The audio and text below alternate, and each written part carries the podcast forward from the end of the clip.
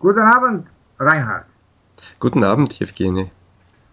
Reinhard, manchmal ist es nicht ganz verständlich, wie im Deutschen Zeichen setzen, ja, oder wie kann man Zeichen setzen? Wie man Zeichen setzt, also die Satzzeichen setzt. Ja, ja, oder wie lateinisches Wort Interpunktion, ja? Ja, ja, genau. Kannst du mir etwas erklären, ja, okay? Mhm. Ja, ich versuche ein paar Grundregeln vielleicht zu erklären. Natürlich, am Ende eines Satzes steht ein Punkt, also macht man einen Punkt. Das heißt, der Punkt trennt Sätze. Ja. Das ist natürlich in Zeitungen manchmal nicht, wie man es machen soll. Man macht auch nach Satzteilen manchmal einen Punkt. Aber grundsätzlich Punkt nur am Ende eines Satzes.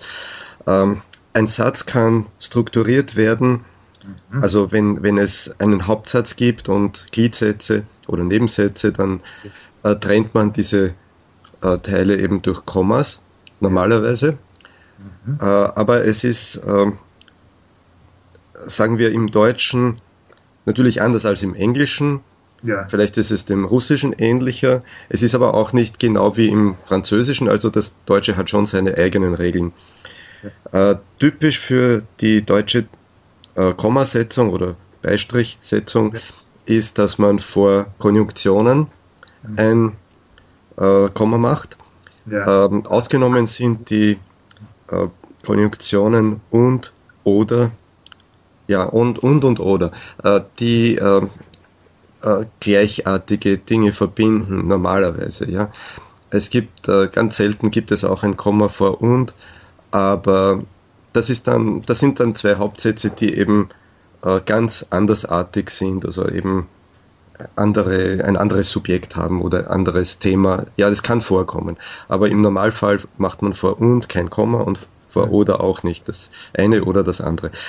Und die abhängigen Sätze, also die Gliedsätze, die sind eingeleitet durch Bindewörter, zum Beispiel das oder obwohl, wenn, weil. Ja, vor diesen Bindewörtern muss man ein Komma machen. Ja. Außerdem macht man ein Komma vor allen Relativpronomen. Also der, die, das, dessen, deren. Also ein Relativsatz muss immer durch ein Komma vom Hauptsatz abgetrennt werden. Ja. Also es ist so, ja, dass das Komma im Deutschen trennt die Sätze. Mhm.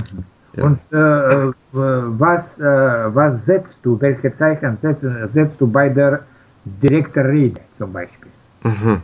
Ja, also direkte Rede, das bedeutet, jemand sagt oder fragt etwas. Und zum Beispiel er sagt, dann kann ich schreiben, kann ich einen Doppelpunkt machen. Mhm. Wenn ich es in förmlicher Weise mache, auf förmliche Weise, dann setze ich Anführungszeichen unten, zuerst Anführungszeichen unten und am Ende der direkten Rede Anführungszeichen oben. Also im Deutschen ist das der Standard. Ich weiß, dass es, also wenn man es tippt, also manchmal gibt es dann nur die Anführungszeichen oben, aber so wie im Englischen. Aber der Standard ist, zum Beispiel wenn man in Word schreibt, dann und Deutsch als Sprache eingestellt ist, dann sind die Anführungszeichen am Anfang der direkten Rede unten. Mhm. Ja. Und zum Beispiel, wenn die Wörter des Redners stehen nach der direkten Rede. Was? Na gut, dann macht man ein Komma. Komma. Ja. Sowas wie Gute Nacht, Komma, sagte er. Aha, okay. Ja. Mir fällt noch ein zum Komma. Es gibt auch diese Infinitivgruppen, wobei man da unterscheidet zwischen eingeleiteten Infinitivgruppen, zum Beispiel mit zu. Ja, dann muss man ein Komma machen. Und es gibt die nicht eingeleiteten Infinitivgruppen, vor denen kann man ein Komma machen, aber man muss kein Komma machen. Ja, ja, ja. Aber zum Beispiel, ich beginne zu lernen oder Deutsch zu lernen. In diesem Fall macht man kein Komma. So, ja. Nicht Komma machen. Man macht dann oder man kann dann ein Komma machen, wenn es